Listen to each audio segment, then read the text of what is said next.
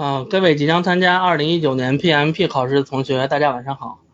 呃，非常荣幸能为大家做经验分享，也感谢汇翔天地能够给我这样一个机会啊。另外，汇翔天地还把我安排成了神秘人物，让我自豪感油然而生啊。其实没什么神秘的，呃，我从事金融相关工作，硕士毕业。由于平时工作比较忙，跟那个我们的洛定老师可能联系的时候不是很密切，就是有些信息我没有及时的给上传，所以那个洛定老师就给我安排成了神秘人物。啊，我呢基本上是属于跟前面两位不太一样啊，我基本属于临阵磨枪那种类型的。由于我的工作性质的问题啊，我每天下班回家基本都在十点以后了。啊，周末还经常会有工作安排，所以用于时间、用于学习的时间是真的比较少，这是客观存在的一个不可避免的情况啊。啊，各位即将参加二零一九年 PMP 考试的同学，大家晚上好。呃，非常荣幸能为大家做经验分享，也感谢汇强天地能够给我这样一个机会啊。另外，汇强天地还把我安排成了神秘人物，让我自豪感油然而生啊。其实没什么神秘的，呃，我从事金融相关工作。硕士毕业，由于平时工作比较忙，跟那个我们的洛定老师可能联系的时候不是很密切，就是有些信息我没有及时的给上传，所以那个洛定老师就给我安排成了神秘人物。啊，我呢基本上是属于跟前面两位不太一样啊，我基本属于临阵磨枪那种类型的。由于我的工作性质的问题啊，我每天下班回家基本都在十点以后了。啊，周末还经常会有工作安排，所以用于时间、用于学习的时间是真的比较少，这是客观存在的一个不可避免的情况啊。啊，我就给大家来说一下这 PME 考试的类型。它这个题目上来说呀，是比较是比较简单的，它只有选择题，比起我们之前参加的各种考试，简答题、问答题、多选题、填空题、计算题等等，它要简单的很多，而且全都是单选。但是又有另外一点啊，它比较和其他考试有一又是困难的在哪儿？就是它题量很大，它有两百道题，而且有些题的题干会很长，长到什么程度呢？对于我来说啊，我读完题以后抓不住重点，不知道他在说什么，甚至在读题的过程当中我就走神了，读了一遍题跟白读一样。这是它的另一个不同之处。另外还有一点就是可能大家比较关心的，就是这个考试的成本比较高。考一次试大概得花好几千块钱，这是我到目前为止考试考过的试里边，这是我考过的试考过试里边比较贵的一个了。所以呢，为了让大家投资回报率得到最大化，我觉得大家还是花一点时间去复习，争取一次性通过吧。呃，接下来我给大家做的分享，基本从三个方面来说吧。第一就是复习，下来就是做题，最后是考试。我 PPT 做的呢就相对比较简单。大家大概看一下，主要还是听我来分享吧。首先说到复习，说到这儿的时候，可能就有人会说：“你为什么没有预习学习，直接就是复习？”没问题，这就是我的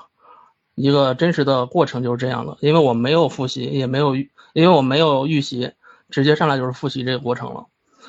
我是二零一八年十二月参加的 PMP 考试，其实在九月份的时候。其实，在九月份的时候，老师就建议大家开始预习，开始看第一遍 PM book，然后全程再跟着面授老师看完第二遍 PM book，最后自己安排时间读第三遍、第四遍，甚至第五遍。这是一个很科学的过程，就像我们第一位同学那样分享，它是一个非常可取的方法。但是我的客观条件不允许我这样做，因为我之前一直在出差，一直在忙项目等等这样的问题，所以我就跳过了前两个环节，就一直在做预习。呃，不是，就直接跳过了预习阶段，我直接就去。开始了复习，甚至我都没有听面授老师的那个面授授课。我在临考前差不多一个多月的时候吧，才开始复习这个 PMP，我就开始了疯狂的看书计划，每天地铁、午休时间，甚至是吃饭时间都在看书，而且晚上每天坚持两小时，基本上看完书都一点多了。但是不看书又不行，因为理论知识没有的话，考试我估计是白搭的。呃，另外看书的过程当中，我也明白，这个看书不可能完全理解书中的逻辑，更难去做到融会贯通，因为没时间很有限。所以我的目的也比较明确，就是尽量的尽自己最大努力去记忆书中的一些知识点。无法理解的话，我直接背下来。这个方法最笨，但是我认为它在关键时候是最好用的。所有我说的一定要看书，强烈建议大家还是按老师的方法去来。像我这种情况的话，可能到后台后来会有一些让自己怎么说呢，就是很盲目，让自己很疲惫。但是我还庆幸的能够通过考试，并且取得了五 A 的成绩。另外一点就是多看书。本书分为五大过程、四十九个子过程，各种各样的文件，包括什么沟通管理计划、风险登记册、WBS、RBS、项目文件、需求文件论证、商业论证等等这些东西，大家可能会看得非常非常头疼，而且你也不知道其中内在关系是什么。如果没有经历过正规的项目，加上认真看书的话，真的很难做到真正意义上的理解。所以我这里说的思考，更多的是让大家站在应试的角度上。去思考，比如说一个过程的输入是什么，输出是什么，把这些文件拿出来，我们从中挑选一个关键字，把它组成一句话，可能在某些程度上，这句话更便于我们理解，这也是一种死记硬背的方法。呃，最后一题，最后一点呢，就是要多做题。这个虽然说现在题海战术啊，已经在不再让大家提倡了。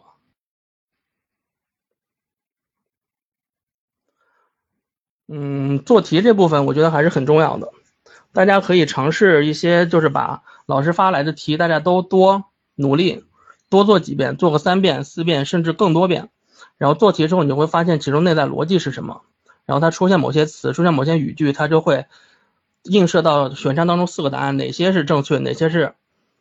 干扰项，都是有它一定的规律在里边的。这样大家至少可以排除一部分干扰项，拿到一些正确选项，这样就可以。这样就可以，我觉着可以达到一个较好的定位正确选项的这个一个目的吧。其实大家可以想一想，我们从高考、考研甚至考博一路过程一路过来以后，凡是可以取得好成绩的考试，基本都是大家找到了做题的一种体感或者是一种语感。那么做 PMP，我想大家也能达到这样的程度的话，那么拿下考试是不成问题的。其实我也没什么不可避，没什么要要避讳的。我三次模拟考试成绩都没有达到会翔的及格标准，但是我还是拿到了五 A 这样的一个成绩，是为什么？其实我觉着，就我个人而言，我是达到这种语感、这种体感，我读题大概就知道它要出考点在哪里，那么考点在哪里以后，我就能就知道它可能出的选项是些什么，干扰项有些是什么，我就可以很快的定位到正确选项在哪里。这是我的一个做题的一个考试一个技巧吧，希望能够对大家有一点的帮助。嗯，接下来给大家说一下我的考就是考试的经验吧。我总结就是排干扰，善总结，少联想，一定要学会涂卡。考场上干扰真的很多啊，我就拿我自己的一个例子来说，考试的时候，大家会发现你前后左右的人给你拿的题试题的类型是不一样的。有些人可能就会做的很快，有些人可能做的很慢。为什么？因为不同试卷类型它的难易程度分分布是不一样的。这样拿到简单题的话，他可能会做的很快。你拿这份卷子有可能是比较难的，你就会做的慢。其他人做的快，有有可能就会干扰到你自己做题节奏。我觉得这些都是没有没有必要的，大家一定要排除这种无用的物理的干扰。另外呢，就是希望大家。尽少尽量少的采用中式思维，毕竟 PMP 考试是美国人的一种思维，是美国人出题的。用更多的中式思维去思考的话，往往会把自己带偏。多用美式思维去思考。什么叫美式思维？我对它的理解就是直截了当。题上出现了关键词，某这关键词，那么你就找这关键词对应的选项。百分之八十，我认为都是对的。不要再去联想，哎，这个词会不会出现什么这种情况、那种情况？再加上更多的自己工作当中的一些经验，我觉着往往就会做错了。一旦有够，一旦有了更多的犹豫的话，往往这个题就会左右为难。这个情况，我觉得大家就可以放弃了，不要为了那一道题浪费太多的时间，浪费太多的感情。就题论题，别想那么多。我个人认为啊，PM Book 是一本最佳实践的教材。我并没有把它理解成一种非黑即白的像数学公式这样的理论书籍，它更像是一本科学的工作指南。我们日常工作当中，你会发现很多情况下可能不是按照 PMP book 来做的，但是我们工作也没有出现过任何问题。所以这就是很容易给我们造成考试造成影响的一点，就是我工作不是这么做的，为什么题上要这么出题？所以你往往就按照工作来了。你工作一来，题就选错了，所以我还是那点，大家不要太多的去联想自己的工作，就是就题论题，书本书本上怎么写的我们就怎么来。一旦有够，一旦有了更多的犹豫的话，往往这个题就会左右为难。这个情况，我觉得大家就可以放弃了，不要为了那一道题浪费太多的时间，浪费太多的感情。就题论题，别想那么多。我个人认为啊，PM Book 是一本最佳实践的教材。我并没有把它理解成一种非黑即白的像数学公式这样的理论书籍，它更像是一本科学的工作指南。我们日常工作当中，你会发现很多情况下可能不是按照 PMP book 来做的，但是我们工作也没有出现过任何问题，所以这就是很容易给我们造成考试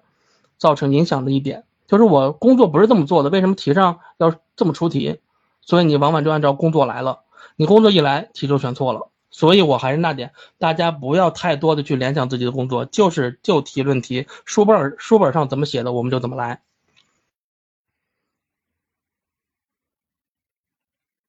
最后一点，我就想说啊，大家在考试的过程当中涂答题卡，这个有人可能会觉得这点很可笑，会涂答题卡，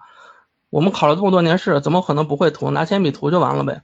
真是这个，我一定要强调啊。我在模拟考试三次当中，没有一次是按照规定时间内涂完答题卡的。大家可能会发现，两百道题读答题卡、涂答题卡真的是非常困难的，至少要耗费十五分钟到二十分钟的时间，而且还会出现一种什么问题啊？如果你时间短的话，涂错一个题，后面题全都错了，全都串行了。所以我在这儿强调这点，就是想跟大家说，大家不妨去合理的分配这个时间，比如说。拿十分钟，呃，比如说拿出前一百道题作为一个分割点，前一百道题涂一次，后一百道题涂一次，或者说是前五十道题涂一次，中间五十道题涂一次，每五十道题涂一次，这样至少能够保证我们，嗯，我们就拿出这种分割涂卡这种方式，至少能够保证我们做过的题、做对的题能够及时的涂到答题卡上，难避免出现那种我们把所有题都答度答答出来了，由于最后。涂答题卡失败，导致了全盘皆输这种这种情况。这是我给大家强调的最后一点吧。呃，另外我好像还想就是告诫大家一点，就是三次模拟考试啊，一定要去现场去，一定要到现场去参考，不要通过那种什么远程教育的方式、在线的方式。这样为什么呢？因为我觉得这样通过互联网的方式，大家。多多少少会缺少一种参与感，缺少一种仪式感，这样内心可能会多多少少有一些懈怠，缺少模拟考试真正的含义。另外就是大家一定要正视这三次模拟考试的成绩，成绩好了大可不必担心，按部就班的再坚持一段时间一定没有问题。就如果成绩不好，像我这样的话，也千万不要放弃。按照上面我说的这种方法，我通过了，我觉得通过还是挺有希望的。大家努努力，没准还能拿到五 A 这样的成绩。最后，我还是要说的一点就是非常非常重要，是重中之重的，就是一定要听三次模拟考试讲解。我在海淀班参加这次考啊模拟考试的时候啊，那个彭老师在每次模拟考试之后要给大家做一次讲解。我认为彭老师讲解是我认为是最最实用的，因为他的讲解可以从一个题延伸到整个 PMP book 的各个知识领域，他会把所有的知识点都给你做到融会贯。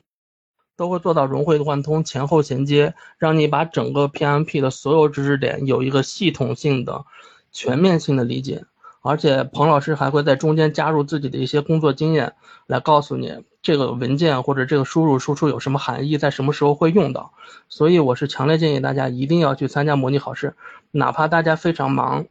也都是工作族，非常忙，但是大家一定要请假，或者是抽出时间去参加这次考试，不为别的，为了我们能够一次性通过 PMP book。再说的直白一点，大家花这么多钱去参加这次考试，就算请一天假参加这次考试，让这些钱物有所值，我觉得还是值得的。嗯，以上基本就是我的个人分享吧，我也没有准备什么材料，就是大概把我自己心里真正的。体验跟大家分享一下，呃，大家如果有什么问题的话，可以在我们这个群里面来问。最后还是祝愿各位能够通过，能够通过 PMP 考试吧，然后取得更高的成绩。然后可能我刚才发的语音有一些问题啊，我现在不知道为什么这个电脑总是在卡顿卡顿的，可能会有一些重复的情况，可能有些让大家用户体验不太好啊，请大家见谅啊。我的分解我的分享就这样，看看大家还有什么想问的。我和之前的几位两位比起来，可能就显得比较怎么说呢，比较有水分了啊，因为之前。啊，因为之前的两位都是非常正派的、非常传统的学习方法，也是我非常崇崇拜的两种学习方法和两种怎么说呢？考试风格。但是我这种考试风格是因为我实在是客观条件不允许，所以我只能想要通过考试，只能通过我的一些临场的应试能力，再加上一些这么多年的考试经验，再加上对 PMP 的一些个人的理解。才能通过这次考试，嗯，可能有一定的运气成分吧，但是我想还是跟平时的努力和这么多年的积累密密不可分。也希望大家在工作当中能够结合自己的工作经验，结合自己的一些学习方法、考试方法等等，来完成这次考试，拿到最终的好成绩。呃，我们在线的这么多同学，大家都是。在中国参加了多多少少考试，从一落地就开始考试，一直考到今天。我想参加 PMP 这个考试，对大家来说应该不是难题。所以最后一句话，还是希望大家能够摆正心态，认真复习，最终通过 PMP 考试拿到五位成绩不是问题。谢谢大家。呃，是这样，跟大家可能要纠正一下啊，刚才说话可能大家有些理解偏差。我不是说是在线直播这种方式不好。因为这种方式在现在互联网时代更适合于我们这种时间比较紧、没有时间的人群。这种方式是一个很可取的方式。我只是说，对于我个人而言，如果我通过这种方式去参加模拟考试的话，我可能会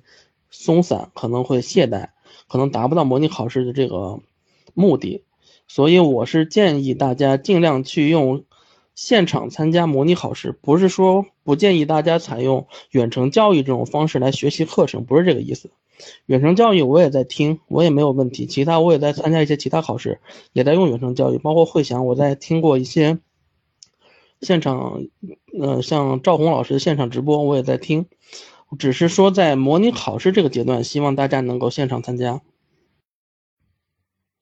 而且随着现在移动终端的发展。大家在地铁上吃饭，在任何一个时间都可以通过手机来在线聆听一些老师的讲解、大家的分享，这是一个很方便的时间，这是很方便的方式，可以为大家节省不少时间，可以提高很高的学习效率，所以这种方式是很可取的。